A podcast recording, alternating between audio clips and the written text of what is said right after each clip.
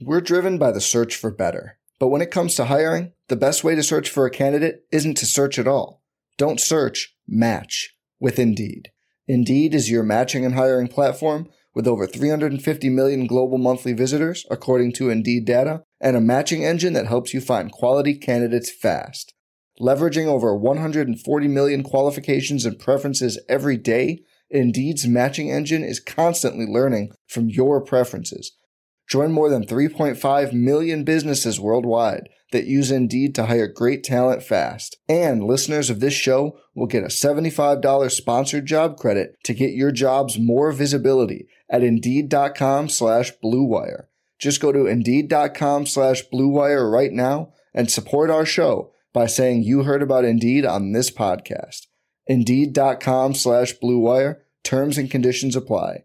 Need to hire? You need Indeed.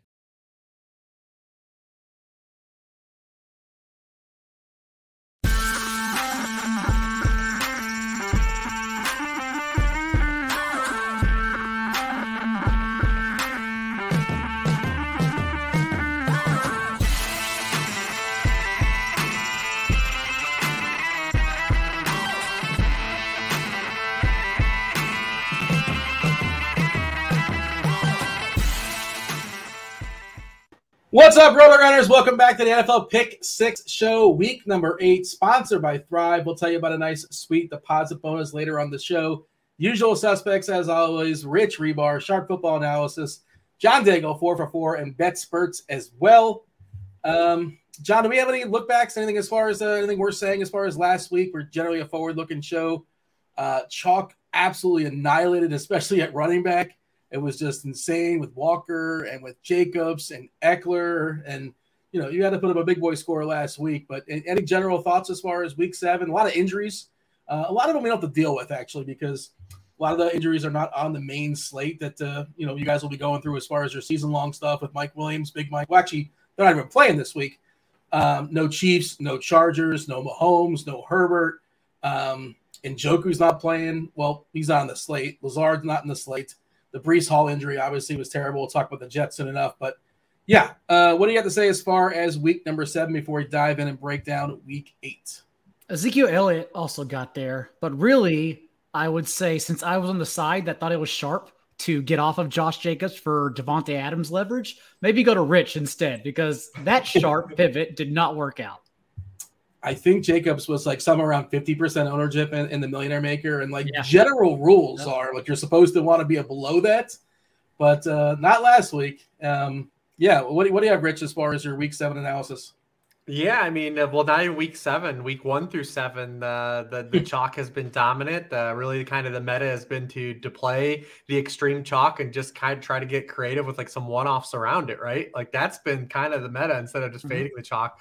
Uh, what the Millie Maker basically played the they had like almost 200% cumulative ownership, but they just threw Mecole Hardman in there.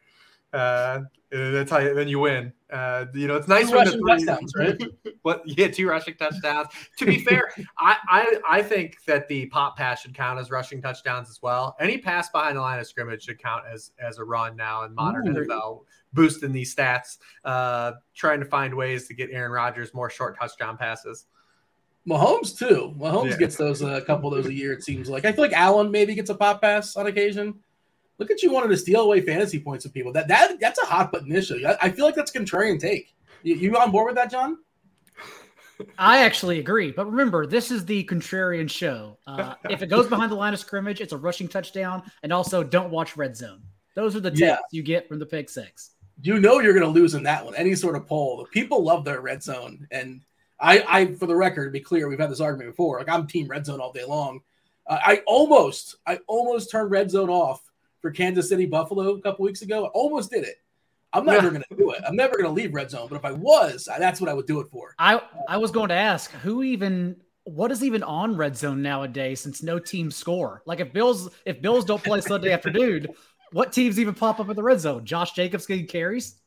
It's you know it's so sad and you know it's funny you say that because uh, we don't talk slate dynamics a ton on the show it's kind of sort of a first look but it's an 11 gamer right we're without uh, three teams you know the thursday night the sunday night the monday night you know no green bay no no buffalo again like you guys said that's kind of a bummer We don't with Tom Brady and his one touchdown. Um, Denver and Jacksonville. Good lord, we hate England so much. We're sending him Russ Russ Wilson and the Jags again. Why do we keep doing this to them? And it's going to sell out, I'm sure. Uh, no Mahomes, no no Chargers as well. But Rich, uh, you know the four o'clock game, the, the player minutes re- remaining, the PMR. Look at the four o'clock game specifically. We got four, right? Let's get excited about Tennessee, Houston, um, the Giants. I'm excited about that one. Is there faux excitement or real excitement? I'm excited about Giants Seahawks too. There's some potential. It's super, super early, but potential weather in that game. It's Seattle. We'll see. Staying tuned. That's the most exciting one, probably. It's weird to see the Rams. You might have this, Rich. You have every single stat in the world. Like, when was the last time the Rams are in a 42 and a half total for a game? Like that low. I feel like that's like. I mean, the last time they played. Was it really? Oh, you know, they, they were a big favorite, weren't they? Is that yeah? That, the Panthers. That doesn't count. what was their team total? Less I mean, this 21? this is this is life in 2022 NFL though. Like all these totals, like you low, you we're living in the low 40s every week. Uh, we rarely push 50, but maybe once or twice a week, and it's typically with a team that has an implied total of like 30 themselves. So yeah, we're living there this year. Remember last year we were like you'd have multiple teams a week that were in the 30s, like their own individual implied team totals, but no, not this year. Not in the era of the the penalty and cover two and quarterbacks that can't move in the pocket. Uh, it's it's rough, man. It's rough out there.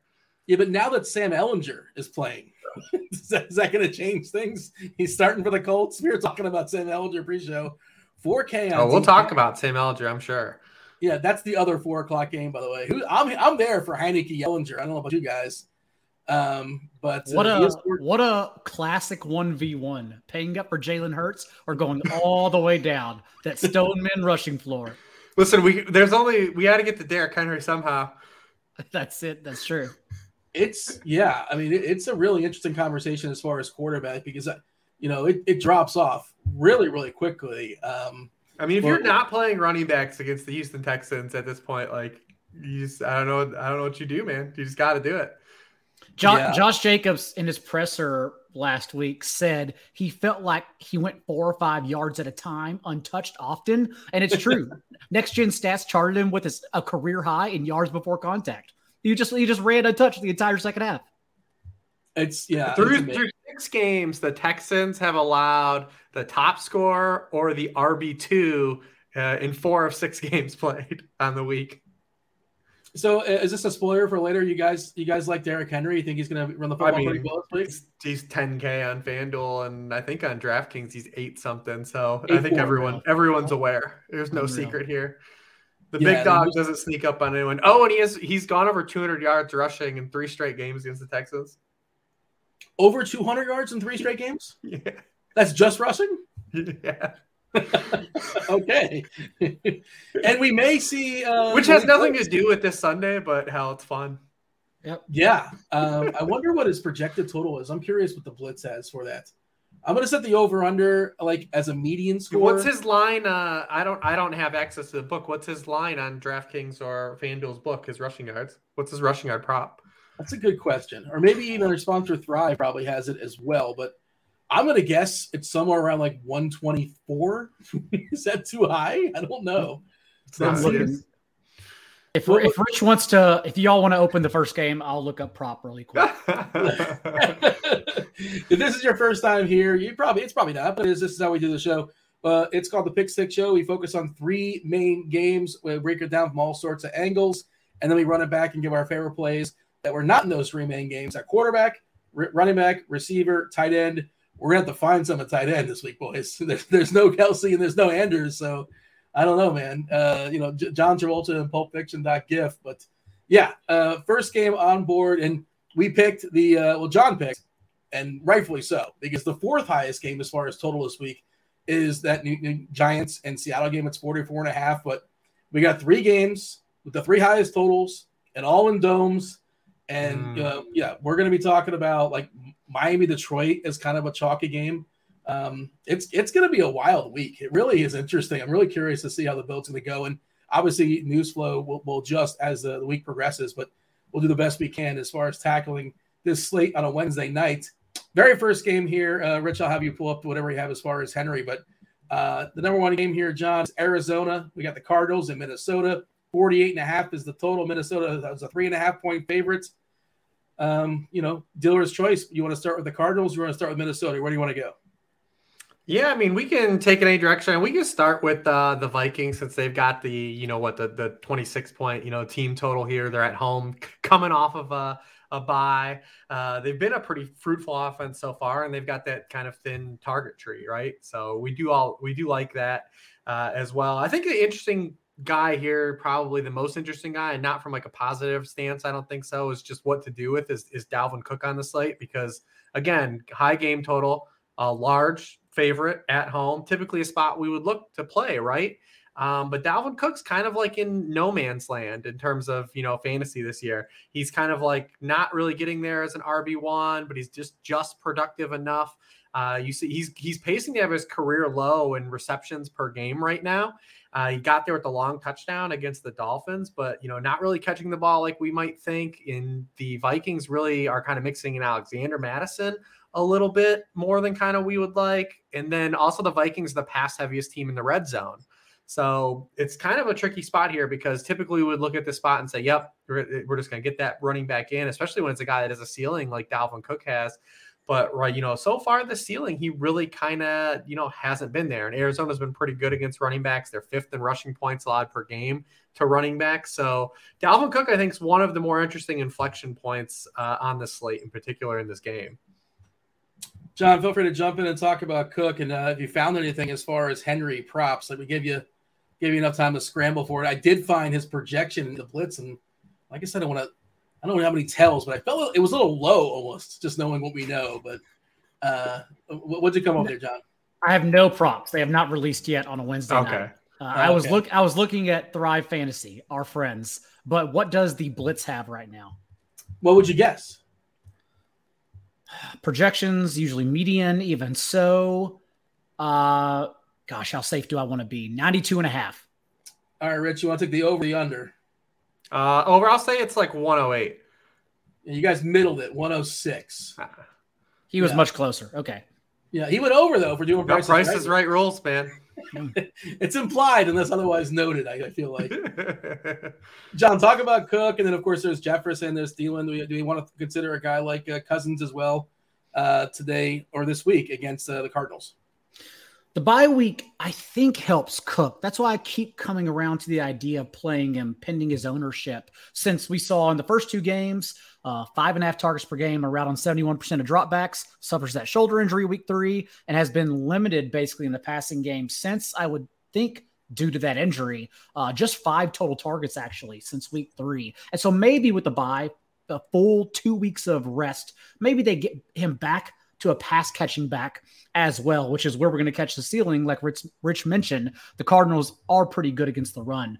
Also, it's worth noting for Kirk Cousins, just a, a tough spot. Like, yes, we can still play Justin Jefferson, but honestly, like the Cardinals defense, after they got scorched by Mahomes, they got a little healthier in week two. And since then have been a serviceable defense, understanding when to blitz and when to keep it back.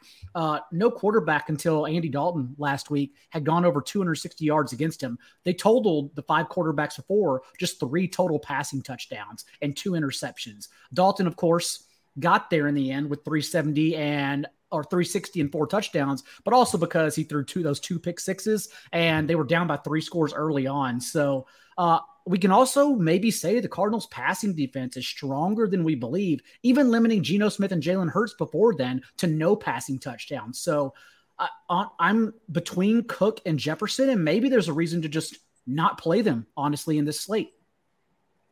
We're thinking the Arizona side, John. Uh, we saw uh, Hopkins come back. He played basically every single snap, um, if I'm not mistaken, somewhere 90 percentile.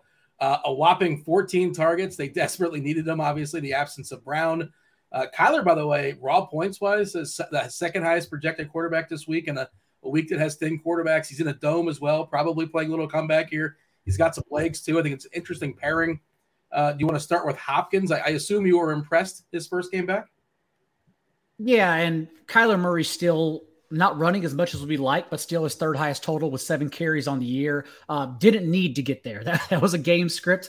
They weren't really uh, needing him in the second half. But overall, like Rondale Moore, it started out great after that first catch, thinking, okay, like Rondale Moore will still be involved underneath in this offense. But then what we saw was DeAndre Hopkins hammered, as you mentioned, a 48% target share and moved to the slot for his highest slot snap since last year, uh, 54% of his routes coming from the slot in a concerted approach. I wonder how much after 10 days Robbie Anderson is caught up because maybe since mm. Moore only played nine snaps from the snot, slot last week, I do wonder if maybe that puts Anderson and Hopkins on the field and then puts Moore back on back into the slot where he has a higher floor. Also, even though they used him creatively, like naturally we can say, well, Hopkins won't carry a 48% target share every single game after seeing his fewest targets per game since 2013, his rookie year with the Texans last season. And so Hopkins is, yes, an amazing play, but I also think it might be worth taking a chance in larger field tournaments on a Rondale Moore. Oh man, Rich, if uh, Robbie Anderson's anywhere close to a full go, oh man, 18% of snaps his first game, like a little bit of time to get acclimated to the offense here. What, what, what is there? There's plenty of room here as far as snaps. Where, where would you guess his snap count is, or is this there's a lot of volatility to it? Obviously, I'm just asking mostly because he's 4K on DK. No, I think I would expect him to almost be kind of a full time player in that offense once he's up. You know, I mean, remember they played on Thursday, and I think they traded for him on Monday. So like there was yeah. really no shot for him to play. And we saw the same thing with McCaffrey, right? You know, and McCaffrey's a running back where you can just, you know, there, there has to be some plays in the playbook he can run, right? And he he hardly played in, in, on Sunday, and he he was there for a day. It's just hard for these guys to kind of get into the system and get going. So I would expect Robbie Anderson to be on the field. I would expect it to be Hopkins, Anderson, and Rondale Moore as the primary three. Sometimes they'll go 10 personnel, uh, and then we might get a guy like Dortch on the field, or if they retain AJ Green, we'll see. But basically, they were done with AJ Green. Like they, they they're they've seen enough of this guy. Uh, so uh, you know, and it's a bummer because you know obviously AJ Green's had a phenomenal career, and we don't want to see anyone kind of go out the way he's looked this season. Because he last year he was kind of okay. He was you know it wasn't embarrassing. Um, so yeah, I do. Right? Yeah, uh, it's hard at receiver, man, especially when you think about this era. He'll be close. To, I'll have to dig in because there are a lot of receivers from this era, man, that uh, are going to have to probably fight to get in uh, for sure. But yeah, I think Rondo goes back to playing in the slot. I think that was more of a, a game sensitive thing. What you would like to see though is Kliff just finally see that like, oh hey, moving my primary, you know, receiver around mm-hmm. is actually good for him because you know we didn't see this the last two years with DeAndre Hopkins. We didn't see it with Marquise Brown at all the first six weeks of the season. So hopefully they get some religion uh, here, but it is Kliff, so you know who knows. But uh, yeah, I mean it's interesting when you look at DeAndre Hopkins 2020 season because his numbers were depressed, but also he did play hurt largely the entire season. So like he's had a bunch of time off. He looked fresh. Uh, he's one of those guys that also too like he's never going to really get like a ton of separation. He never was at Houston, even in his his apex. Uh, you know, he's got this just those huge hands, man. Those mitts, he catches those back shoulder balls. Some of the timing was off a little bit last Thursday, but that's to be expected. But I mean, there's still like a, a, range of outcomes where DeAndre Hopkins is like a legit like top eight receiver like the rest of the season. Uh, so yeah. just something to kind of like monitor and see what they do. But we want to see him keep moving around the formation because that's kind of what really opened things up last week. Uh, Minnesota's pretty interesting because they should be due some regression. And obviously Kyler should be due regression as well. I mean, he's got a two and a half percent touchdown rate. His career rate is 4.1%. So he's, you know, almost 2% lower. You expect some regression to come along the way. Minnesota's getting beat up through the pass. I mean, they're allowing 8.4 yards per pass attempt. That's 29th. Uh, in the NFL, they're allowing uh, a 69% completion rate. That's 29th. 12.2 yards per completion. That's 29th. But the one saving grace is they've only allowed a 2.9% touchdown rate, which is seventh in the league. When you add up their other peripheral stats, it should be higher. Like teams should be should teams should be throwing more touchdowns against them. So maybe we can double dip on regression both ways with Kyler and the Vikings defense. Uh, definitely in the range of outcomes here as well. Is anybody excited by Zach Ertz? Like I don't think that's. I mean, I guess he's playable. He's in the pool. Tight ends kind of stink this week, and I do like Thielen in this game. Okay, talk about Adam Thielen. Well, so one of the things Vance J- Joseph has done this season is just like they've emptied the chamber, man. Like they they they they blitz at the third highest rate. Like they know they've had a ton of injuries in the back end, so like they just send the dogs, man. Like they do a lot of zone blitzing. Well, Adam Thielen has really crazy spit splits against the uh, the blitz and when teams don't blitz. He has 24% of the team targets against the blitz, 46% of the Vikings air yards, as opposed to 18.5% of the team targets and 24% of the team air yards. And against the blitz, Thielen has been targeted on 22.6% of his routes versus 16% when teams don't blitz. So uh, obviously, you're not going to play him in cash or anything, but like if you're going to stack game stack this game, uh, does anyone like to click the button on Adam Thielen? Not really. Not in a couple years, right?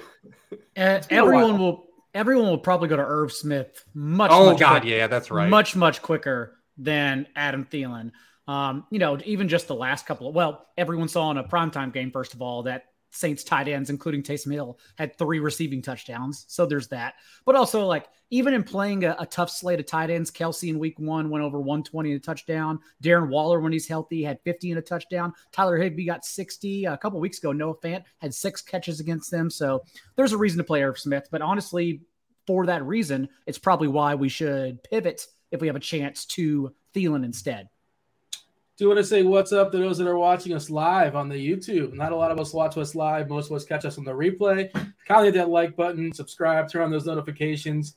I do see Richie Smalls in chat asking about what are we doing about the Cardinals running backs here, John? Uh, according to the uh, the Twitter machine, James Conner was seen participating at practice on Wednesday. He's got ribs. Um, if if Conner plays, are we interested? Uh, how excited are we are about James Conner? Um, we are not excited. If if Conner plays, we don't know his actual like if he's at full speed, and we don't know if they trust Eno Benjamin enough to keep him involved, which I think they would at least in Conner's first game back. And then we have to question the ceiling from these guys anyhow. So uh, I genuinely just don't think it's a situation we would worry about if he comes back. That's kind of where I'm at right now on a Wednesday night. I don't think it's terribly sexy. Um, you got anything there, Rich, Rich, as far as the backfield for Arizona, or it's more? I mean, if we're playing Arizona, it's more likely to be through the air.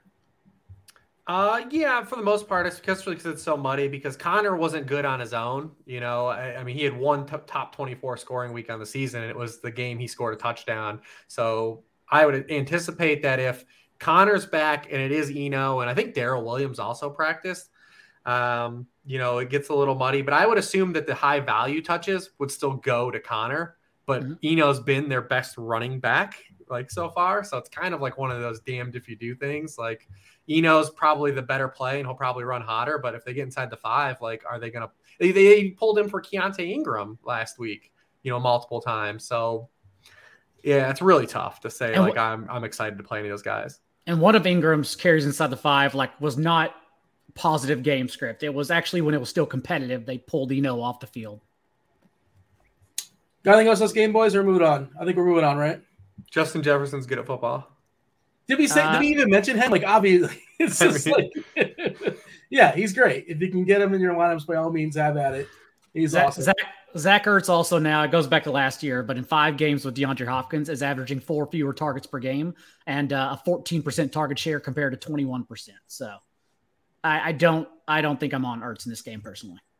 I mean, tight end stinks this week, and uh, yeah, I'm not Sure. excited about Ertz. It's just, yeah, the highest projected uh, tight end this week. I'm just pulling it up right now. Uh, just raw points. Who, who do you got, Rich? Who's your ti- highest projected raw points? Points. Yes. DK Raw- scoring. I mean, it's got to be Killer got it right. Yeah, it's Goedert by like a, a point and change. Um, it, it's Goedert at 13 ish, and then Higbee and Pitts. That whole that whole one half of Goedert is going to be incredible. Yeah.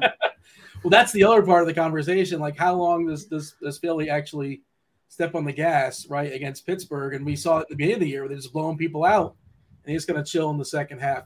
All right, game two is Vegas at the Saints. The Saints are getting a point and a half at home in the uh, the Superdome. It's still called the Superdome? I think it is. Is it sponsored by Mhm. somebody? Not sure.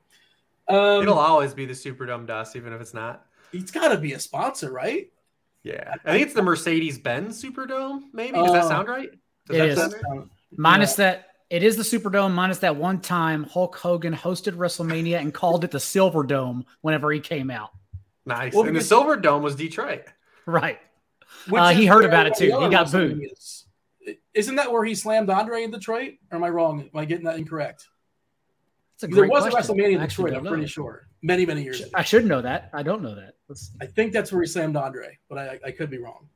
Um, we, we got to get the we got to hit all the sports here, not not just football. This is just how it goes down. Uh, Andy Dalton was announced the quarterback because of performance. Apparently, Winston uh, is healthy. Uh, I mean, I I gave like the like the the Big Lebowski sort of gift. Like what? I was reading that and I just I could not. I watched a lot of basketball at night, you know, so I didn't I didn't really see Andy Dalton. I knew he threw like six touchdowns um, with the two you know pick sixes.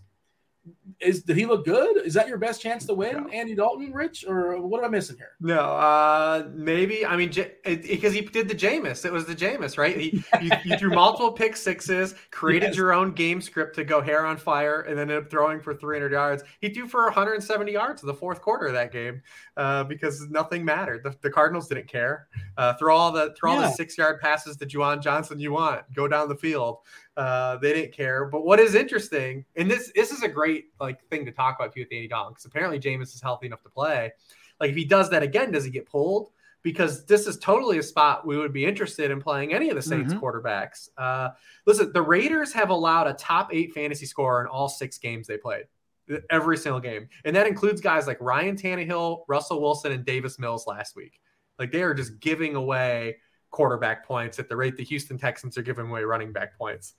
But like, what what if what if you play Dalton and he throws two picks again, and they're just like, "Well, shit, man, we're going to Jameis now." Like, I mean, it's like that has to exist in the range of outcomes, right? Like, does he not make it through? Because I remember, I remember this like happening with Jameis. Like, one of my when I was at Rotoworld, I used to do a morning show at Josh Norris, and like Rotoworld pulled the clip and sent it out. It's like, oh, Jameis is like a lock to have like 25 points today.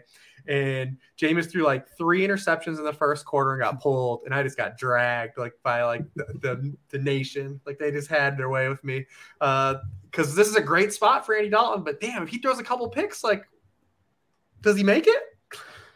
The best uh, correlation play back the back in the day with Jameis was like playing stacking Jameis and playing the defense? defense against him. this is beautiful. it's gonna it's gonna be like a couple weeks ago when Skylar Thompson was starting, but there was a Peter Overs that found a team in the top ten Yes. the spy that stacked Teddy Bridgewater instead. It's gonna be like that. Someone's gonna play Jameis and the millie and take it down. Is this is this a loser leaves town game? Uh, the, the Saints are two and five. The Raiders are two and four. Kind, I mean, like you know, not a must win. You know, it's we're still week eight, but feels like If the Raiders were in the Gotta win this NFC, they'd have probably one loss.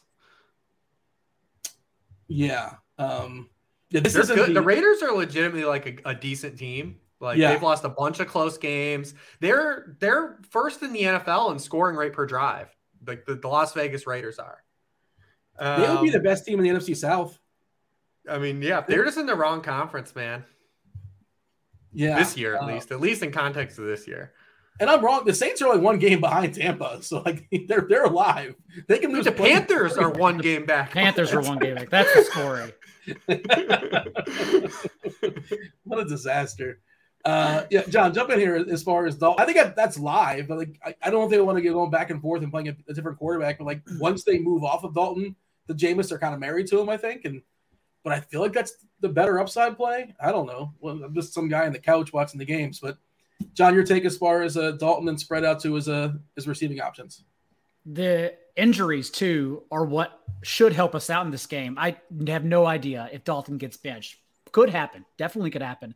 But the fact that the Saints have been so banged up on defense is why they're allowing 33 points per game in Dalton's four starts, which means we think we're going to get volume in this one. Dalton the past two weeks as well, 39 and a half attempts per game. So we just want the volume and we already talked about Juwan Johnson, but we also know, like, of course, you know, with a 23.5% target share, the ball really only goes to Chris Olave, Alvin Kamara, if Dalton's under center, and Juwan Johnson. So it's actually a concerted target tree to play here as well, which is why I wish we had more confidence in the quarterback.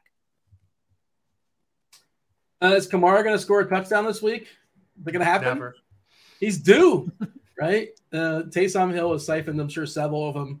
Um, I'm sure. I feel like he's gotten close, but yeah, uh, eventually. No, it's got to. He's like varsity blues, man. He's got to score from twenty out. Like he he's got to get it. Like they're like they're bringing it in. Lance Harbor, hit Taysom Hill, like inside the five. Like it's happening every repeatedly. Yeah, Billy Bob sets a nice block for him. Great spot for him though, uh, and he'll be sneaky if like the Saints do get some of these other guys back because. Uh, I mean, they've only it, we got a very small sample where the Saints, like Dago alluded to, like all these guys have been healthy. Uh, there's been just 36 passing plays where Kamara, Olave, Michael Thomas have all been on the field this season. Uh, wow. Uh, but but Kamara has a 19% target share, and he's targeted on 22% of his routes on those on those snaps. Granted, like I said, very small sample. I mean, he's involved. Like he's doing the old Kamara thing. It's just the touchdowns, like are just the, the thing, man. It's just holding him back. Over 100 total yards each of the past three weeks, uh, 18 plus touches in every game. The Raiders uh, have been really beat up by running backs through the air uh, and on the ground. Like these dual purpose backs have really hurt them. So. I mean, he's he's in play again, uh, but like you need those tuds in fantasy football, man. I mean, you, you have a hard time beating some of these chalky 30 point PPR running backs when you can't get in the box. And when Taysom Hill 6,500 on FanDuel, that's probably the pivot. Just this is my uh, weekly check in. Where is Taysom Hill in your season long tight end rankings? Where, where, do you have him, John? Uh, he is still third in points per game. Uh, my my weekly rankings, I, I start him over Kyle Pitts every week, like you have to right now. So I think that's where we're at. It's bad. It's bad in the streets. it's so brutal. Um, yeah. I'm, yeah, I'm you get every week, man. I you know I go to slot him, and you know I want to fade him, but you just it is what it is, man. It's it's terrible. Like, what are you supposed to do? Just play Hayden Hurst every week? Like, what's the difference, right? Like two for twenty right. yards. You got to get that. That's gonna put you over. don't hate the don't hate the player. Hate the right. players. Yes, all of them. so I, I, did not. I did this really quickly because I had to uh, refresh my parameters for for optimal lineups on a Wednesday night. And Kamara on DK and 38% of them, Jacobs and 83% on the other side. They still didn't correct this, right? 7.5K. Not enough. That's just too cheap, right? It's ridiculous. Um, he's at 30 PPR points in three straight games. Uh, the last back to do that was Todd Gurley in 2018. Uh, I mean, he, he's thumping, thumping the field these last three weeks. He's getting catches every game. I mean, he now leads the NFL in share of backfield touches. Uh, he's second in the NFL in success rate per run, second in rate of runs to go for a first down or touchdown. I mean, the guy is sizzling. He's absolutely sizzling. And this Saints run D is not the old Saints run D. Like that had that magical streak that I used to just lean on and bring up for like three years of not allowing a hundred yard rusher. They're getting out here getting smoked by Eno Benjamin and Keaontay Ingram. Like yeah, yeah this, this ain't the old Saints run to either. You got anything to add there, uh, John? As far as uh, as far as Jacobs, I assume you like him as it's, well. I'm not suggesting we do it again, but it is a good matchup, assuming Marshon Lattimore's out again mm-hmm. for Davante Adams, because where the Saints are getting smoked is the boundary where Adams just ran 66% of his routes from this year. Uh, Saints allowing the fourth most receiving yards per game and a touchdown rate of 5.5% to opposing boundary receivers. So it really is a very good spot for Adams. Again, I can't guarantee you uh, I have the courage to do it again, but maybe. We'll see by Sunday morning. We're yeah, I mean that's it. what I did. Uh, I did that plenty last week, and if I mean, you know, I was just playing the like, what if uh, you know Adams gets the two or three touchdowns and catches the deep ball, and he was on his way. It's just that Houston didn't punch back, right? It just they had they had bizarro halves. Uh, it looked it looked fine in the first half, and then Jacob ended us in the second half. Yeah, there was definitely like the Mortal Mortal Kombat finish. Um, Walker did that too. Ekeler did that too. Like all the chalk, chalk running backs had that killer instinct, Mortal Kombat. Like it's all over in case any any hope uh, if you avoided the chalk. Even like Zeke was crushed. I had plenty of Zeke, and like he still couldn't compete like raw points wise with the guys that were just incredibly owned as well. Yeah, uh, and they all had thirty points. Like, yeah, um, and we'll it's the quarterback about- law. Like, right? We talk about the quarterbacks every week, and you're like, oh man, my cheap guy got me twenty, and it's like, yeah, but my other guy got me thirty-five. Yeah. Good luck making up the difference there. Um, as far as well, we don't really know, right? As far as tight end for uh, Waller, we're not, we're not, really sure. I think I said, did he I practice say, that practice? Okay. Uh, five four on DK, which is a theoretically a good price, but like he hasn't really done it this year. He's been in and out of the lineup, right? Um, this is a good spot for tight ends, Rich, traditionally against the Orleans. No, pretty bad. Uh, they haven't allowed a touchdown to tight end, 5.1 yards per target. That's second in the NFL. Um, not the greatest, not the greatest run out to spots. And this, remember, like Waller, you know, there's two games before he got hurt, he had six catches for 46 yards. Uh, this goes back to last year as well. Uh, you know, when he was in and out of the lineup, uh, the performances weren't really high. Now we not only does he now have to contend with Davante Adams, but like Josh Jacobs is a legitimate thing now. So like that's part of the offense that really wasn't part of things that Waller had to deal with either. Uh, and you know me too, like guys coming off these long injuries, like I'm pretty skeptical of anyways. So I'll never, I won't push back on anyone adding any type of tight end that has upside in this in this slate to their lineup. But uh, he's not a guy I'm like really looking at right now with any type of excitement.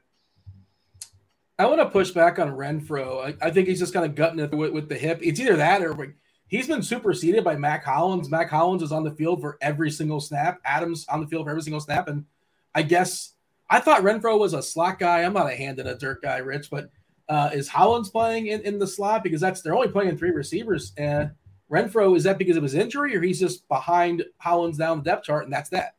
Yeah, no, he's just pure slot guy, and they love Mack Hollins in the run game. And what are they doing well right now? They run yeah. rock.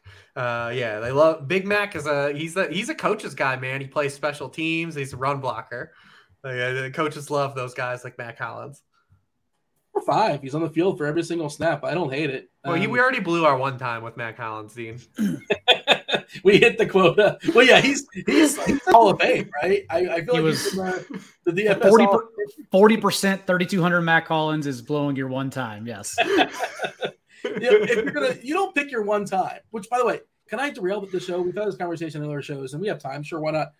Uh, do you have? They're only they're only four good games this week. It's fine. Talk all you. Yeah, John, okay, you know when people say one time, I, I give me this one time. Usually, like you're well positioned. If it hits, you get yourself a hundred thousand dollar win or something like that. Do you only have one time, like a one one time, your entire DFS life? That's it.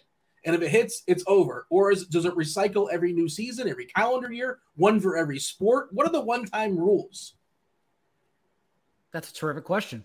Well, isn't it once per? I would say once per lifetime, but I've already cheated on that or because once per season is too liberal. Like we can't be doing that. We need to we need to oh. bring it back a little bit. Um, once per sport maybe actually is better. Rich, you got a thought? Like you, you were you're very passionate about like your short little pitch passes. Did you have any passion behind the one time thought? Uh, no, not really. I haven't really given I haven't really given it a, a, a lot of thought myself. Um, yeah, I don't know. I'm stumped on that one. I got nothing. I was trying uh, to see if the chat had a thought in this, but the chat just I uh, uh, unbeknownst to nothing, Herb Smith on a rocket ship is the last thing I see in the chat. and then somebody wants yeah, to know Taysom Hill or Harrison Bryant, which I are we using our one time on Herb Smith this week? I am not. I am sorry. Um, if I'm allowed to have one a week, one one time, then maybe. Uh, I I just searched my own Twitter name and one time, and in the last two years, I've used it three times. Once was last year when we were 28th place in the main event. Um, for the final week, our team went backwards. The second time was when Aaron Rodgers was about to retire, and I scooped up a couple premier Jordan Love rookie cards. Aaron Rodgers has not retired. I don't know if you heard that. Like, and then, the that one time? I still have Jordan Love rookie cards. And then the third time was whatever the Browns could clinch a playoff spot, uh, and they did run over the Steelers. So okay, that's that's fine. I support Cleveland. I, I feel like I used all it. my one times on just trying to will like naked QB bootlegs into existence. like just one time run a naked boot, it'll work. Like rather than letting you pick the parameters of one time, we need to just make sure you pick better one times. Is that is that what you're you're the guy screaming on the like two yard line, just run a naked boot, and you're gonna be? oh God, yes, it's the. It's it's it's the Sex Panther of NFL plays. Like I mean, sixty percent of the time. Yeah, I mean, there's a there's a, a YouTube clip you guys can look this up because no one's as old as me. Um, of Steve Bono running a naked boot for 80 oh, yards. Wow. uh, and he fools everyone. The cameraman, like no one is even in the screen. There's a Peyton Manning naked boot that's real famous. He's well, he's that's done it twice. Obviously, there's the Broncos one, and then he did it with the Colts Uh, and he actually would have ran it in, but it was like the ice of the game, so he just slid down it like the two. It was Colts versus Raiders. Um, but yeah, the, listen, the naked boot is like a foolproof play.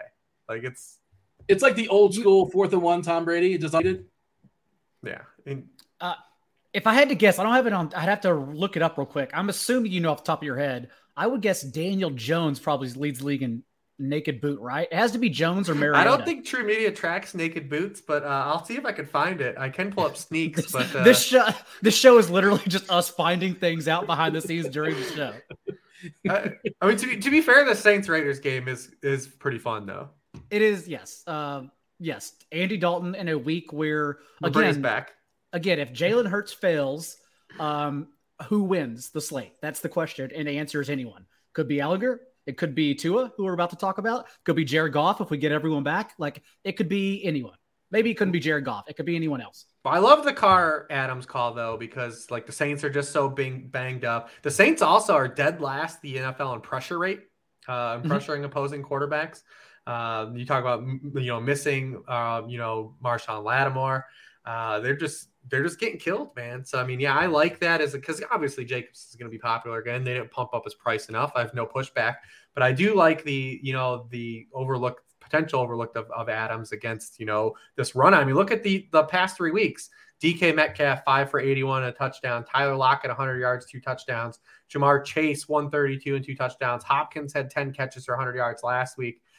I mean, and, and Adams, it's not like we even have to like fudge anything. We can start with Adams, the player, first, because look at what he's doing. His he's got eight eight catches last week. You know, 120 yards and two touchdowns the week before that. Nine for 100 the week before that. Like you're getting an absolute like alpha player in like a really advantageous spot and where he's leverage. So I mean, it's hard to push back on it. So a Carr, Adams, Kamara, something like that would be that like your favorite. Oh yeah, I like that. Mm-hmm. And then a lot, and then but what we get from the Saints, like we just have to see, like does Michael Thomas come back? Does Jarvis Landry come back? Because Olave is like they're moving him around too. I mean, he's catching balls in the slot uh, too. You know, he caught the Taysom uh, ball in the slot, uh, you know, against Byron Murphy, put him on skates uh, last week. I mean, he's averaging 11 targets per game the past five weeks. Uh, yeah, it's so. I mean, he, you know, Olave is definitely in play as well. Uh, we just need to see who's healthy on the Saints side of the ball by the time we get to the weekend.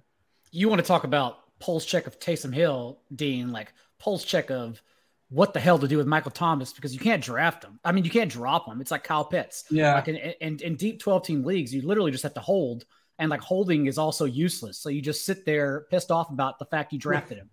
And he he, he had two touchdowns. He scored the first two weeks. He yeah, played. that was fun. The fourth uh, quarter was fun. Yeah, and we had that for us. I don't know why the Saints didn't put him or Landry on injured reserve. Like here we are, four weeks. Know. Here like, we are, four weeks from everything, and these guys might not play again. Yeah, I mean, I would assume it's just that they probably didn't know the severity. Is that possible, or they were optimistic and? Uh, but you also have to have some foresight. Like when you see you have a Thursday games on your schedule, right? Like when you see these things, yeah. Like, you got to have some foresight, man. Like, they, like yeah, the guy's probably not going to play on a short week, so that that's an extra week. Like use the roster spot, right? Like I don't I don't really understand, especially if these guys don't end up playing in this week.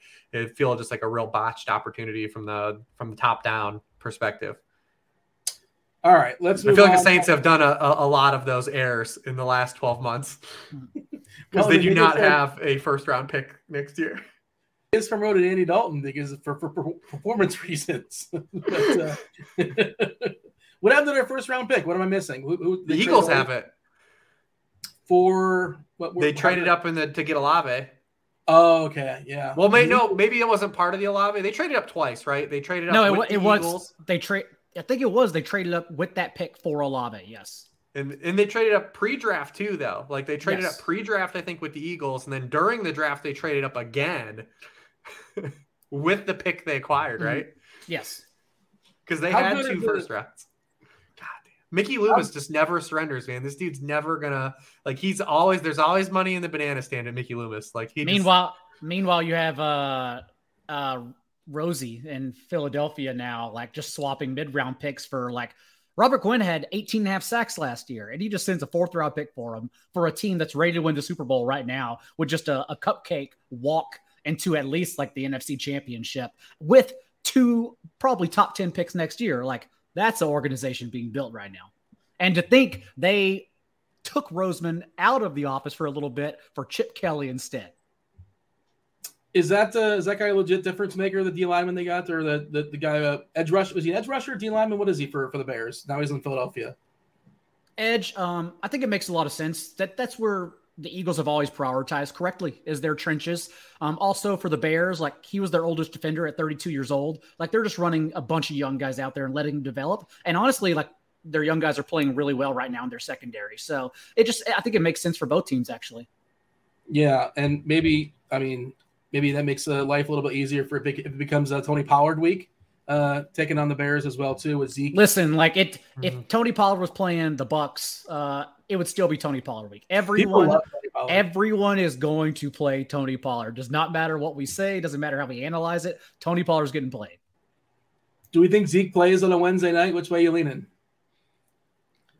Sounds was, ominous right now. Yeah, one of the beats seemed uh, pessimistic. I don't. I can't remember what it was. Yeah, it seemed the the, yeah. the vibe all around everything today was that like we're at least going to get a week, and you know honestly they should because we lived through this last year, right? Like mm-hmm. Zeke Zeke openly talked about you know playing hurt last year, and he was bad. Like and it hurt the team because they kept giving him the football. Uh, let let him get right for a couple weeks. You see how well Tony Pollard's playing. Like get get Zeke right. I actually don't think Zeke has played bad this year either. I think they're using him the way he should be used, but I think Zeke's done his job relatively well this year. All right. Miami Dolphins at Detroit. Detroit's getting three and a half points at home. 51 and a half is the total. That's the biggest number on the board. I want to say Swift was a full participant in practice today on a Wednesday, so that seems pretty optimistic. Amon Ra, of course, didn't finish last game as well. Rich, uh, how's your boy, the Sun God? What are we projecting as far as uh, his chances of playing? Are we, are we leaning one way or the other?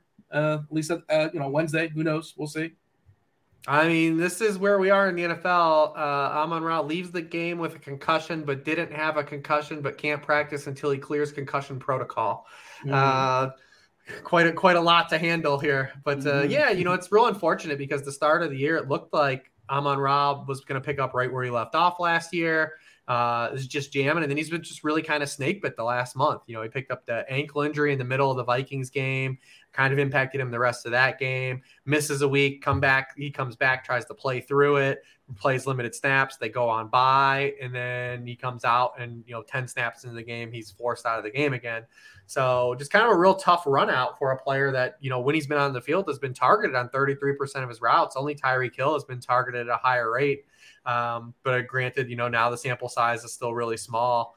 Uh, he's also one of these low A dot guys, you know, five, five and a half yards downfield per target. Uh, he is one of four wide receivers with over 100 routes run that doesn't have a target 20 yards or further downfield this season. Um, Michael Pittman, other notable player on that list. Um, but yeah, I mean, 17 yards still is that what it is? I think a that? you fired off. Is it 17 yards for Pittman as long as? Yeah, still long as target is still 17 yards. Maybe uh, old uh, Sam Ehlinger is going to unlock him. We'll see uh, when we get there. But yeah, I mean, listen, Amon Ra's had just a real bad run out. The interesting thing when I looked at it this week, because I said, oh, you know, the, the Lions, they've been really terrible the past two weeks without the last two games without, you know, DeAndre Swift and Amon Ra. And obviously they had the huge game without both those guys against Seattle.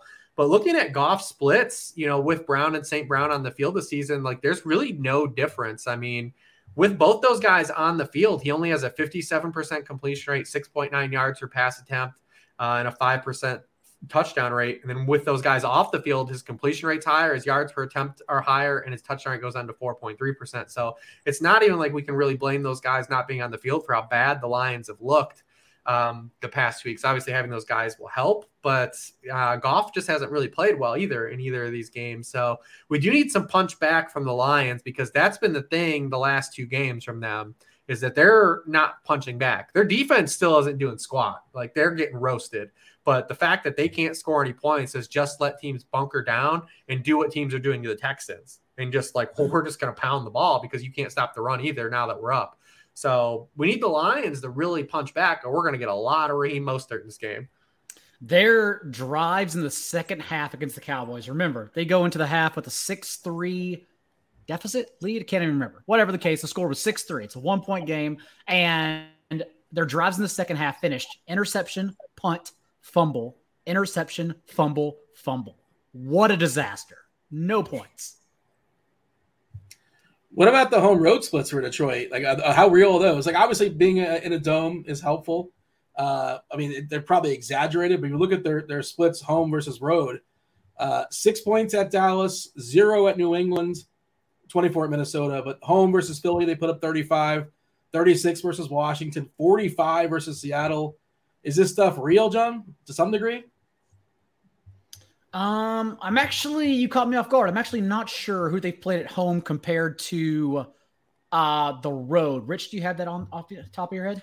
Yeah, I mean they played uh, you know, the Commanders who obviously are not good at home. They obviously played the Seahawks who are not very good defensively at home. And then yeah, the week one was the Eagles where they actually were getting just absolutely flooded and then just like kind of had a like a little flurry in the second half. So it's, it's tough. Yeah. yeah, it's kind of tough uh, to really put any stock into it. Maybe as it continues to grow. But I mean, listen, they're getting players that are we know are good football players back, and inherently it makes sense that that should help them. What about the Miami side, John? Uh, Mostert looks like he's taking control of that backfield, basically 70% snaps the last four weeks. Uh, Tyreek's been awesome. Tyreek feels like an awesome, awesome play this week versus Detroit. I assume you agree. Tell me otherwise. I wonder how many are just going to drag along to a double stacks again. And that's what's kind of fun because you can pick your poison against the Lions. I mean, Ezekiel Elliott had two touchdowns. That's all you need to know. But at the same time, like Tua hasn't thrown more than one touchdown in any game this year, except the week he broke the slate against the Ravens. And even last week, 60% of his passes completed in an island game for 260 yards, one score, five dropped interceptions, basically. And yet still I bet because everyone wants to play Waddle and Tyreek, like that's where everyone goes. Um, I still lean Tyreek, 31% of the team's targets, 11 targets per game and raw volume. But sure, you can do that.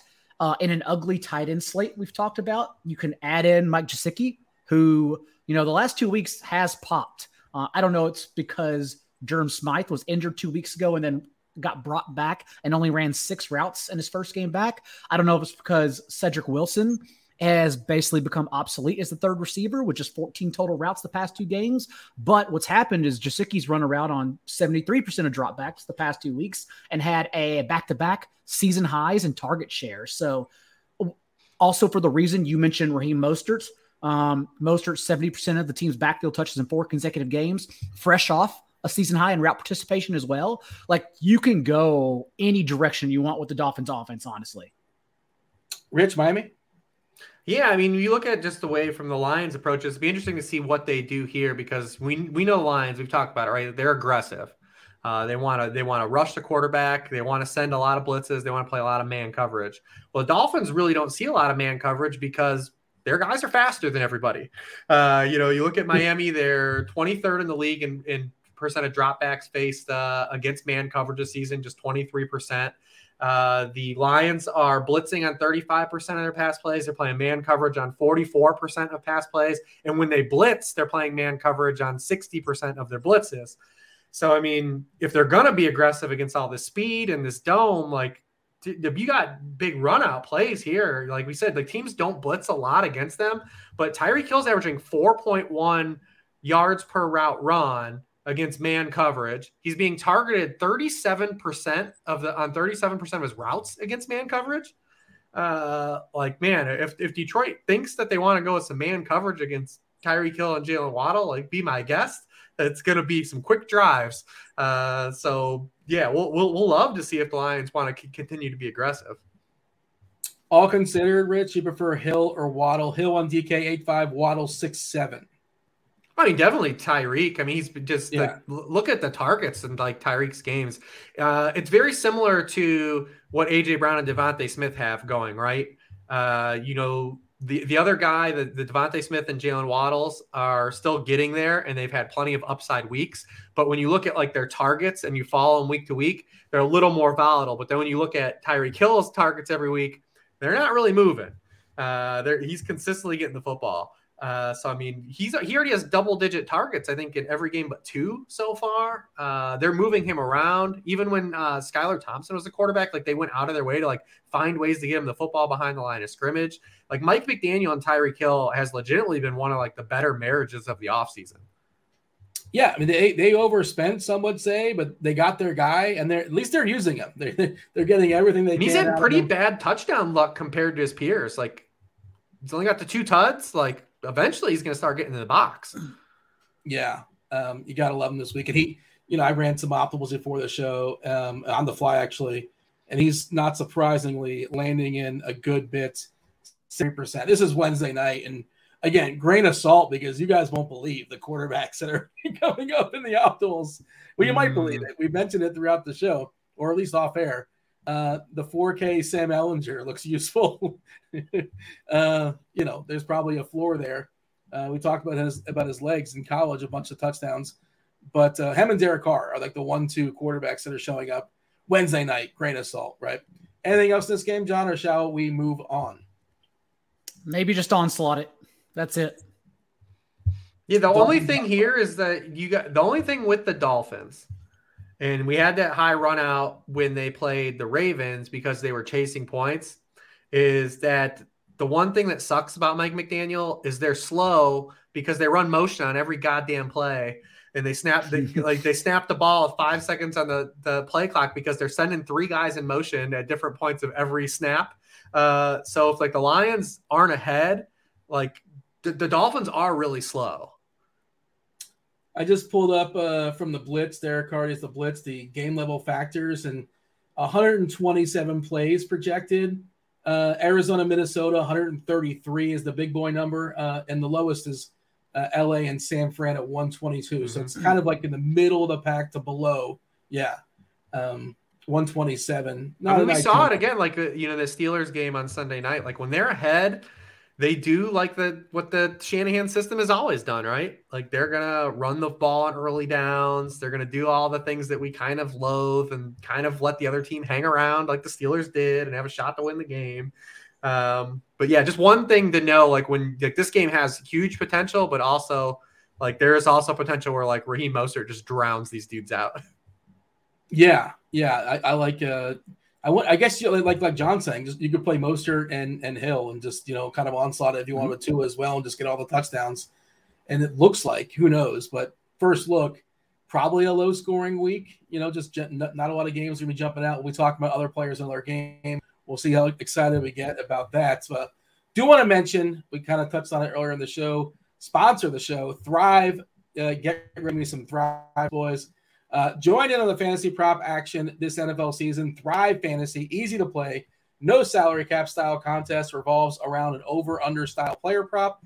Each prop has a fantasy score associated with the prop. The riskier the prop, the higher the fantasy score. You rack up the most points for your share of the prize pool. Talks about a promo code. It's Grinders, G R I N D E R S. Sign up for a deposit bonus up to $250 as well as free tickets. Uh, if you deposit between $100 and $499, you get two free individual $20 contest tickets. You deposit $500, six free $20 contest tickets. Terms and conditions do apply. Check out the RotoGrinders review page for Thrive Fantasy in the description for more. Uh, just pulled up one of their big boy contests, you know, the one that has like, I think it's 100K, 20K up top. Uh, you got to pick 10 of these 20. Rich, I'll go to you first. Be as ambitious as you want to be. Uh, take a side over or under. Who we like? Why didn't we pull this up? Derrick Henry has rushing plus receiving yards at 102 and a half. Whoa. There's How our answer. points is it for over? But it's not a lot of points, is it? Or is it a big? What's It's the- out even split. It's 100 100. Oh, come on. We're taking. I mean, we're, we're gonna smash the over on that, right? We kind of have. to. Yeah, I, I would think so. Uh, but that that one's pretty interesting. Um, how about this one too with Jonathan Taylor? Uh, 83 and a half rushing yards. Uh, with he's at that once this year. Scroll down. Uh, no, no, that one's oh, it's we gotta go over though. That one's that one's not worth it. I saw that one. Uh, neither is the Aaron Rodgers one. That one's not worth it either. What, what's your don't know, lean? Uh, 241 passing yards. Your lean is over or under? Oh, under, but yeah, Yeah. that's yeah, we're we're paying we're paying the man on that. Uh, Tyler Lockett over 74 and a half receiving yards looks pretty good at 115. yeah. If, I mean, we, if like you said, if the weather's not bad, uh, we're gonna talk. I think we'll talk about Tyler Lockett. Oh, buddy. Yes, we will. yeah. A DK Metcalf presumably going to be out. We'll talk about that once soon enough. Tyreek Uh, over just one touchdown. We just talked about it. he's due, baby. Yeah, uh, and you get 100 points for it. Sure, it's it's got to be a receiving touchdown. You can't get like a he can catch a little like a little uh, punt pass or what, the what, pass, what, the the yeah, the pop pass, pop pass. I don't like. We could we could also tack on for the reasons we mentioned Hopkins. Uh, we get ten more points for going over six and a half receptions. Oh, yeah. I I know it's a lot, but let's just say they keep on moving them around. I like if, that. Kliff Kliff Kingsbury surprisingly took AJ Green off the field. Like I actually didn't think he would do that. So credit where it's due. Maybe he keeps Hopkins at an optimal position all over the field. And this is one thing you can do on Thrive. Like earlier today, I did a two-player NBA player prop where you can just basically making exactas with props. Uh, I have not checked to see how they're doing, but you know I'm trying to keep uh, online as far as you know. This is an NFL show. I got some basketball props uh, going right now live. I don't want to tilt live on there. People don't want to hear that. Uh, John, you got anything else here as far as uh, any picks? I think we kind of covered it, right? We gave out our favorites. We gave out three, four. Yeah, I think we're good. All right. Again, use the promo code Grinders G R I D E R S. $250 deposit bonus, up to a $250 deposit bonus. You get those free tickets as well. Uh, John, favorite plays at quarterback. We've talked about uh, Jalen Hurts. Who's your favorite besides him? Where do you want to? Do we just play Jalen Hurts? Just what, what do we screw around for? I, I think the Giants Seahawks game is interesting as we keep on hinting at. Um, we know the Giants and Wink Martindale are still blitzing at the league's highest rate, 45% of dropbacks. And Geno Smith has the league's second highest completion rate, only behind Kenny Pickett, oddly enough, against the blitz for a seven, just over seven yards per attempt. And so if they're just going to send the house, like that opens up uh, a ceiling for Geno Smith a couple weeks ago, we mentioned Cardinals defense putting the clamp on since they got healthy. So it makes sense that Geno failed, and that was the first blip on the radar. And then last week, it was basically the Ken Walker show. Maybe it's the Ken Walker show again. But overall, I think it's a sneaky spot for Geno Smith to bounce back here with a ceiling game. And he won't get played, even though that game is, has sneaky shootout potential because he's let people down two weeks in a row now. Rich?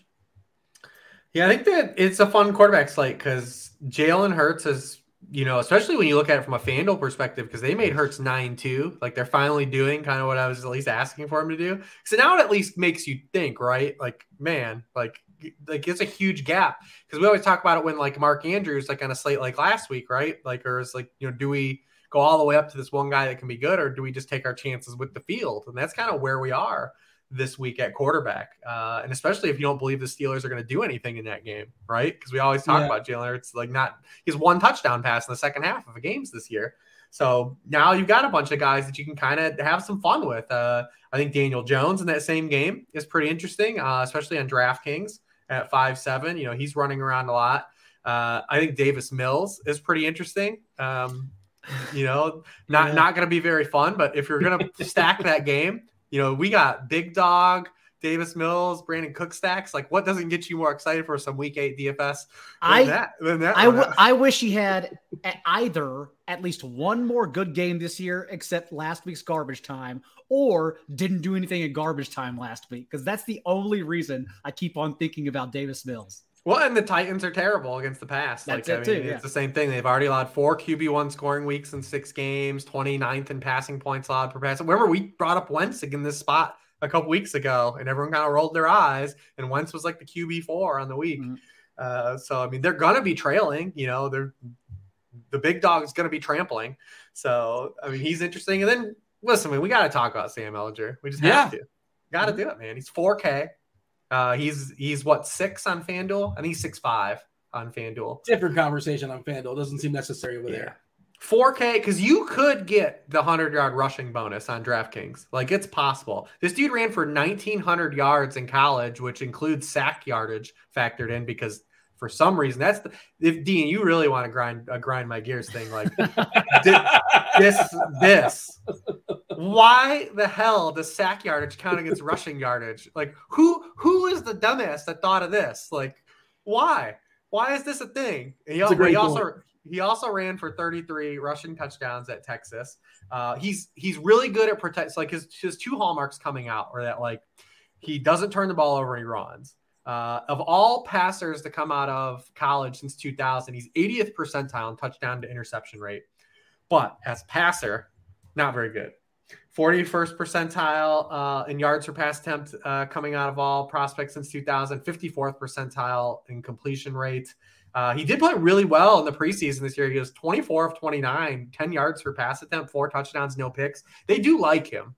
Um, but I think the more interesting thing about Sam Ehlinger is that just like what he represents in the context of this season, right? So we've seen the NFL teams are really struggling with pocket passers. Uh, NFL defenses are playing more shell coverage. They're forcing teams to have to have eight, 10 play drives, right? Not make mistakes, forcing you to be sturdy in pass protection. The Colts were doing none of those things. So you look at these teams that are overachieving in the NLT here, like in the NFL, like you look at the Giants, you look at uh, the Bears, you look at the Atlanta Falcons. Like, what do they have? What are they doing? They're using a mobile quarterback, right?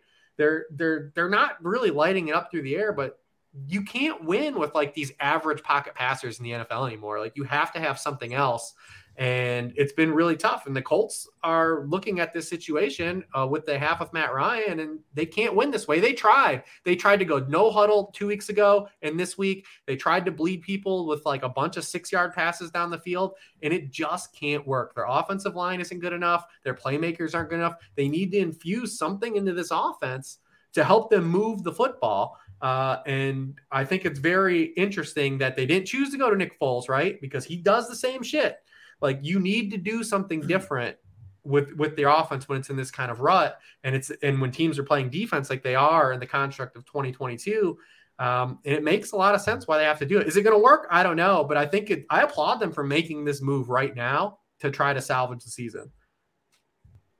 But worth noting, you said all those touchdowns, actually four college seasons. Uh, you know, it's still a lot, right? 33 rushing touchdowns, but it is worth noting. Only two the first year. I don't know if he played a ton. Looks like he didn't play a ton the first season. His freshman year, uh, he was there for a long time.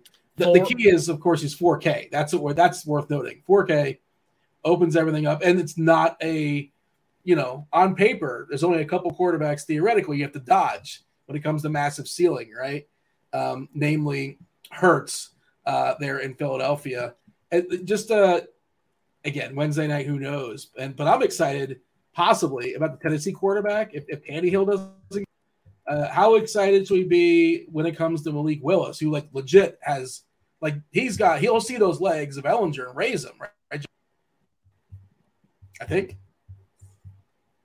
Um, I'm sorry, I couldn't hear the question. I'm questioned. Uh, go to Rich. My Best Western internet is kind of breaking up. I guess no. I guess I'm not going to get a sponsorship from Best Western now. But Rich, am I trying to make Malik Willis? And again, who even knows? There's no reason to put a lot of thought into it on a Wednesday night. But how interesting would he be, or how would, would you dig into Willis uh, if he becomes potentially a thing if Tannehill can't go? I would if it wasn't this particular spot where I just believe they're going to hand the ball off at nauseum, anyways. Yeah, like like this is just a situation that if like they had to go to Malik Willis, like they could hide him, and I don't I don't think that they're just really going to have to do anything besides give the ball to Derrick Henry a ton in this game.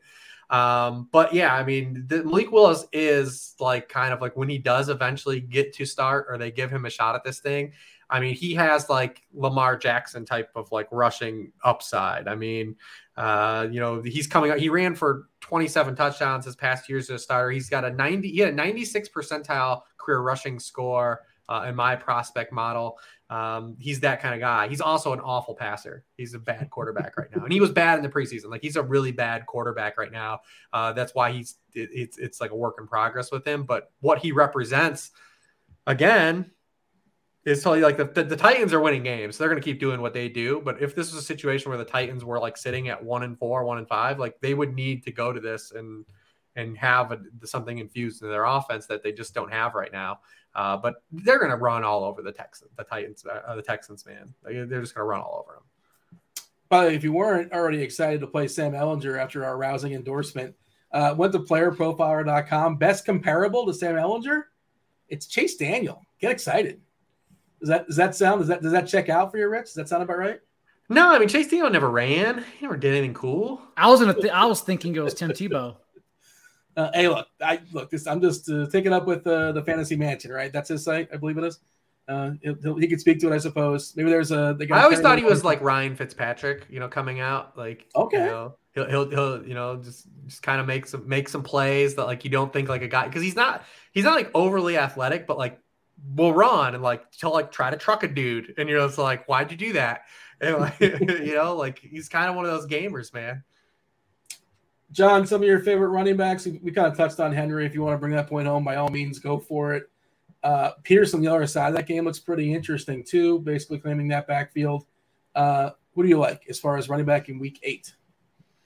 We've talked about a lot of them already. Uh, just to also tag along with Rich's three consecutive game, 200 yards. Uh, Henry is av- Henry has averaged six yards per carry in 10 career games against the Texans as well. He's chalk for a reason. And then I'm kind of just waiting to see the news on what's going to happen with Christian McCaffrey because you mentioned the low play volume, the lower total, of course, but also like the 49ers can clearly win this game. And Christian McCaffrey last week was the RB 34 on just 10 touches, 28% of snaps in this offense. We saw Jeff Wilson handle a season low 37% of their backfield touches. So now with an extra week on this playbook, uh, it may be a week where you can possibly sneak McCaffrey in. He was the RB3 in points per game on the Panthers offense running a league low in plays per game. So I'm not really too concerned about the play volume since we think it's a significantly better offense. No discount as far as the price on McCaffrey. That's the issue on DraftKings. Yeah. Yeah. 8 5 on FanDuel, 8 7 on DK, and got to expect a jump snaps, right? Like you said, 28%. Uh, but when he was out there, he was getting the ball. They're basically telling him like that, that this is who's, this is who's getting it. Here, here's CMC. He already played as many snaps inside the 10 yard line with the 49ers than he did with the Panthers. Amazing. That's a stat. That's amazing. That's what what an indictment on Carolina. What's the number? Like three? Yeah, it was uh yeah, they had four. They had four four snaps. That's incredible. Wow. He didn't get the ball in any of them. And what's funny is they dialed up like an awesome passing play inside the 10 to Jeff Wilson. And I don't know if he lost it in the sun or what. He, he missed it. But it was like, why didn't you run that play with McCaffrey? I guess he probably wouldn't have been that open, but. Uh, Rich, feel free to add somebody to the conversation as far as running back. And I do want uh, your thoughts as far as the Jets. Obviously, Breece Hall being gone, they traded for James Robinson. What are you expecting as far as the split with Carter and Robinson? Well, I think we've seen like we've seen with Robbie Anderson, seen with Chris McCaffrey, right? Like James Robinson will have a couple more day run out, but like what can we really expect for him like in the like uh, getting there this opening game, right? Like what can we really expect for him? I would definitely. Isn't think... running back the easiest position though? Basically, just kind of jump in and go, or am I wrong to say that? I mean, clearly not, because Christian McCaffrey is really good, and they were losing. they were losing bad. exactly. You, you, pick up a guy off the street, like like Latavius Murray, for example. I don't know if it's the same system he used to play. I, I couldn't tell you, but I mean, but again, he was same thing. He didn't play that first game. They made him inactive, right? And oh, then okay. it, and they took him a week. Like there's still a lot you you know verbiage. Uh, there's a lot to there's a lot that goes into it instead of just like here I'm gonna hand you the football, right? Like there, there's a lot more. There's a lot more that goes into it. So I wouldn't expect Robinson plays. We I mean, maybe maybe I'm overly wrong. I mean, it's not like and plus like Robinson, like who even knows what's really going on with him. But uh, I'd rather talk about some running backs I care about. uh, and also, I, I do want to grind. Like, why why are the Jets uniforms black? Like, why do the Jets have black uniforms? Like, it's like so oh. like such a '90s thing. Like, let's add black to these uniforms. Like, they're wearing these black helmets this week. Like, make some dope green stuff. Like, why are we doing black Jets uniforms? But anyways, uh, that same that same game we've been talking about, Seattle and the Giants. There are three running backs that are top three in rushing yards gained on explosive runs, carries or 10 more yards. Nick Chubb leads the league. Number two is Saquon Barkley. Number three is Kenneth Walker. These defenses they're playing against rank 31st and 29th in yardage allowed on explosive runs. Like this could be a game where Kenneth Walker have like a bunch of two yard carries, and then each dude has like a 50 or 60 yard carry. Yeah. Uh, you know, added in. So like both those running backs, uh, I think are great plays. You know, I do find it what's interesting about this fantasy season from a DFS perspective, Saquon really never draws a lot of ownership. Like mm-hmm. he, he doesn't really get played a lot. Uh, he's pretty pricey. I think. He, yeah, I feel like his price adjusted really quickly. Not that you, he's not worth it, but right. you find guys along the way as you work work your way up the ladder as far as salary. I think that's the reason why. But yeah, I mean, but I mean, we got a guy getting basically has been his offense. He's getting 24 touches per game. Like he's worth paying for. uh, and just never really gets. Uh, he never really gets there. But yeah, maybe it's just we've had so many cheap guys too, like last week, and you know, obviously the last two weeks with Kenneth Walker. But at least he got bumped up, and then uh, obviously, if Tony Pollard does start, like this is just such a tremendous spot. I mean, the Bears are, are good against the pass, like Daigle kind of alluded to. Like they're young, they're good. They're actually legit good against the pass right now, uh, but they are getting killed by backs. Like 23rd in yards per carry allowed to running backs, 28th in rushing points allowed per game. Uh, running backs are averaging 24 carries against them. The fourth most in the league. Um, there's a lot of potential here for Tony Pollard. They don't even have another running back up on the roster. Like they've been just act. There's only a two running backs active, like for every game so far this season. The other guy in their practice squad, I think, is Qadree Ollison. Yeah, like I mean, he last time he only have one career game with Tony Pollard playing without Zeke, and he had ninety percent of the snaps. He was the RB one, and he played with Andy Dalton.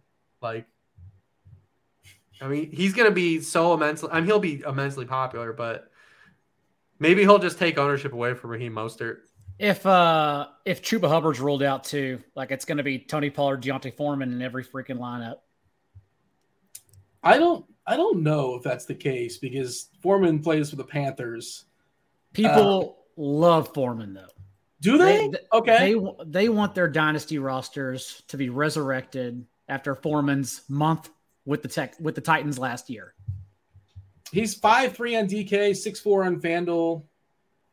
Uh, is, would he have a like basically the entire backfield, or who is Ra- Raheem Blackshear? Raheem, Blackshear, yeah, I got it got sprinkled in for a little bit of touches. Um, I don't know, but we don't have to play that game since we have a lot of running backs on this slate, and we don't know the injury situation just yet.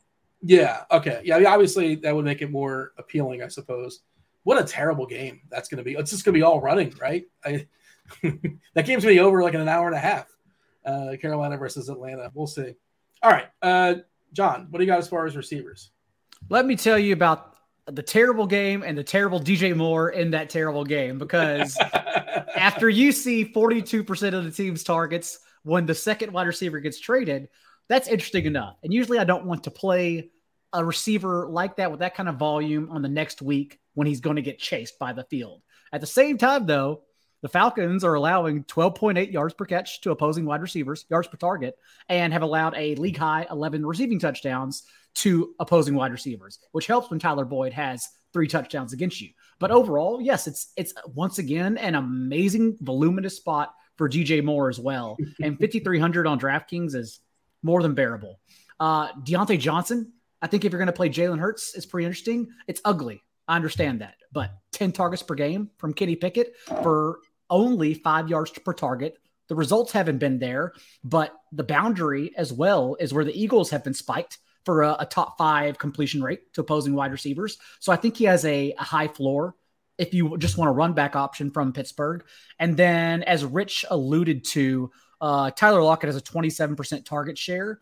Uh, with DK Metcalf off the field this year, only 62 receiving yards the last two games. I I would guess because of the injury he suffered. But again, given the Giants' blitz rate and Geno's completion rate against the blitz this year, I think it's a pretty awesome spot for both Tyler Lockett and Marquise Goodwin. Rich? Yeah, Lockett was getting, he was targeted on 22% of his routes in that game. And when DK left the game, it jumped up to 33%. Mm. So, like, he's going to get the ball. Uh, and he moves around a little bit too. The other thing, too, where you talk about DJ Moore is that the Falcons have lost everybody they put Casey Hayward on IR two weeks ago. AJ Terrell left last week's game with a hamstring injury. He looks like he's probably already not going to play earlier uh, early in this week. So I mean, they're just they're trotting out some some some guys deep on the bench at this point. Uh, we saw that show up. Uh, listen, we keep talking about the the Giant Seahawks because I mean, listen, Wan'Dale. Wan'Dale's looking pretty good over on DraftKings, uh, where he's four seven. You can't play him on FanDuel, unfortunately. I guess you could. He does have a touchdown, but he's way more uh, optimal over that 4 7 pricing. Uh, he plays 71% of his snaps in the slot. He's been targeted on 36% and 24% of his routes. He's already kind of immediately established when he's on the field, he's going to draw targets. Uh, Seattle's very good against boundary receivers. We talked about that uh, last week, but they are giving it up to uh, opposing slot receivers. So, I mean, Wan'Dale looks good. And in the game that we talked about, like, I know it's gross. Everyone's talking about how bad he's been, but uh, Brandin Cooks this week you know, Nico Collins got hurt. Looks like he's probably not going to play. Had the groin injury. Uh, you know, they're trying out guys like Chris Moore and Phillip Dorsett. They need both those guys to get in the box. But last week was the first week Brandin Cooks had a sub 20% team target share in a game this season. Um, the Titans are allowing 29 points per game to opposing wide receivers on the outside. They've allowed a league high 11 yards per target, uh, 31st in catch rate to opposing boundary receivers. So if we're running the big dog, man, you, you got a guy that uh, we used to make fun of for always popping in the optimals, and he's going to be optimal this week and not be there in the optimals. Derrick Henry and uh, Brandin Cooks little skinny stack. I don't know if I can get like Dave. I can't attach Davis Mills to that, can I? I don't. Davis Mills. Like, you. I tried to talk you into it, but I get why you couldn't. I'm happy to see Wan'Dale Robinson 69% snaps last uh, last game. You know, 23% before that jumped up. Is there any room for uh, going beyond that, Rich, or is that basically what to expect? Because the Giants they just keep rotating their guys. They don't run anybody 100% or even close to. Yeah, I think he'll continue to get some more work, but the fact that he's limited to basically being a strict slot guy uh, forces them to go. We only play when they go into 11 personnel. Uh, the Giants only threw one pass in the fourth quarter last week. Uh, still a thing, too. They still are not really willing to trust old dimes very much in the drop back passing game. John, you got to sell us on some tight ends. Good luck. Well, I mean, feel free to give the old college try. who, do you, who do you like? I, I guess we can wait out the injury reports because I know it didn't do well last week, but if Amon-Ra St. Brown's ruled out and DJ Chark ruled out again, oh, uh, no one's going to play TJ Hockenson. And we saw that game a couple weeks ago. He had a 30% target share without those two in particular. Um, and I never play TJ Hockenson unless those two are out. So that's something to watch for. And then, gosh, I don't want to say Tyler Higbee. Uh, may, maybe if you want to get really ugly and you got Geno, like Tanner Hudson, I think is the next guy up for the Giants. Uh, Oh, if you're God. looking for if you're looking for a stone minimum tight end, uh, that's the best I got, Dean. I'm really digging because I know the optimal probably says Noah Fant, but we're not going there. The optimal does not. send out. to be fair, this is not. Uh, I have the RotoGrinders stuff, and again, it's Wednesday night. This stuff changes, Yeah. but you're not gonna like this name either. okay, everybody's gonna hate this name. Uh, 61% on DK. It's it's Kyle Pitts at 4K. But like you have to throw the ball in order for him to make a, to catch it. And Atlanta doesn't like, despite being down multiple touchdowns. I don't know, man. They're like Air Force in college, basically. Uh, it's it's bad. But Kyle Pitts is 4K and it's tight end. Uh, Rich, Kyle Pitts. Sure. Oh yeah, sure. I mean, sure. I mean, they, they, they, listen, they tried to they tried to throw him a touchdown again last week. Yeah, They were trying. Uh, Okay. you know, got pushed out of the end zone, but yeah, I mean, it's I mean, in this slate, sure, 4K. Uh, like Cal Pitts, Tanner, Cal Pitts, Tanner Hudson. Sure. Yep.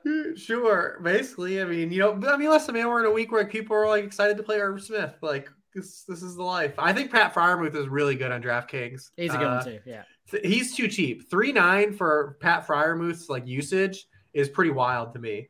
Um, because when you look at like where he he's third among all tight ends in the NFL in target rate per route. He's just he's missed a, a couple times. He's missed a little bit of time. It's been off the field, but you saw it again last uh, Sunday night. He had nine targets again. He's played full five full games this season, and he's been a top ten scorer in four of them. Uh, three nines too cheap. He's fourth in tight ends in yards per route run. Uh, like I said, third in target rates per route run. Um, it's a, a crummy match against the Eagles, but like three nines very cheap for a guy that one is good, has pedigree, and two is getting targeted a lot. Is it a crummy matchup? Because like you gotta expect they're gonna be, you know, throwing and chucking a bunch in the second half. You're saying X's and O's bad matchup? Well, yeah, just peripherally, like Yeah. uh, you know, the the tight ends and the haven't done anything against the Eagles so far this year. Um, so that's really it. Uh, but th- he's getting for three nine though, like he's the same price as Pitts. But look at the usage between Pat Freiermuth and Kyle Pitts. yeah. By the way, uh, he's third in the optimal for the record, 14%. In the middle is Higbee. So it's Pitts, Higbee, and Freiermuth. I would just say this, like, and who knows what, what's happening on Sunday. But right now, my general thought, John, is like whatever if there's a if there's a big like chalky tight end, it's probably bad chalk. Is that It's gonna be. It's It's got to be Irvin Ertz. It's got to be. Irv for That's what it sure. is. Irv is gonna get the smoke. Yeah. If that's what it is, I, I just feel a bad chalk. You know, you could avoid. I got. I had this similar thought process with Hockenson that one week, and oh man, and I mean, like, last knew- week was fine. Both both Dulcich and Otten got the ten, like ten PPR points.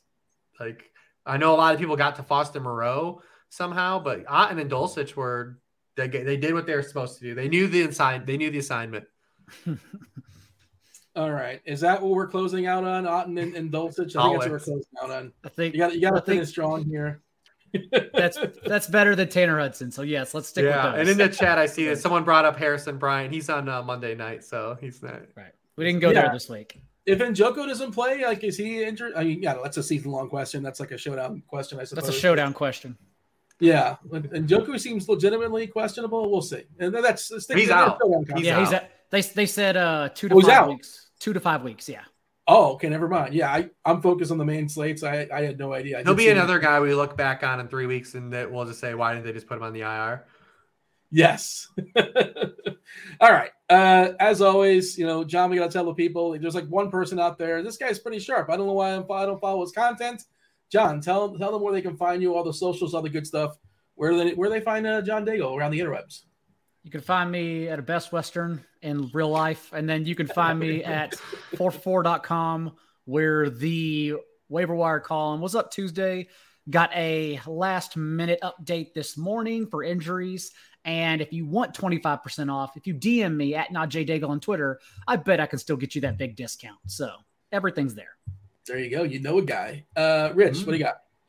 Uh, Lord Reebs on Twitter, sharpfootballanalysis.com. Uh, every Wednesday night with my guys, Daigle and Dean. Do appreciate y'all listening. The NFL Pick Six show here at RotoGrinders, week number eight in the books. For John, for Rich, for producer Steve, for for Best Western, for for Naked Bootlegs, for Steve Bono. That was Dean. Thanks for listening. Good luck this week. Win yourself some money. We're out of here. Holler.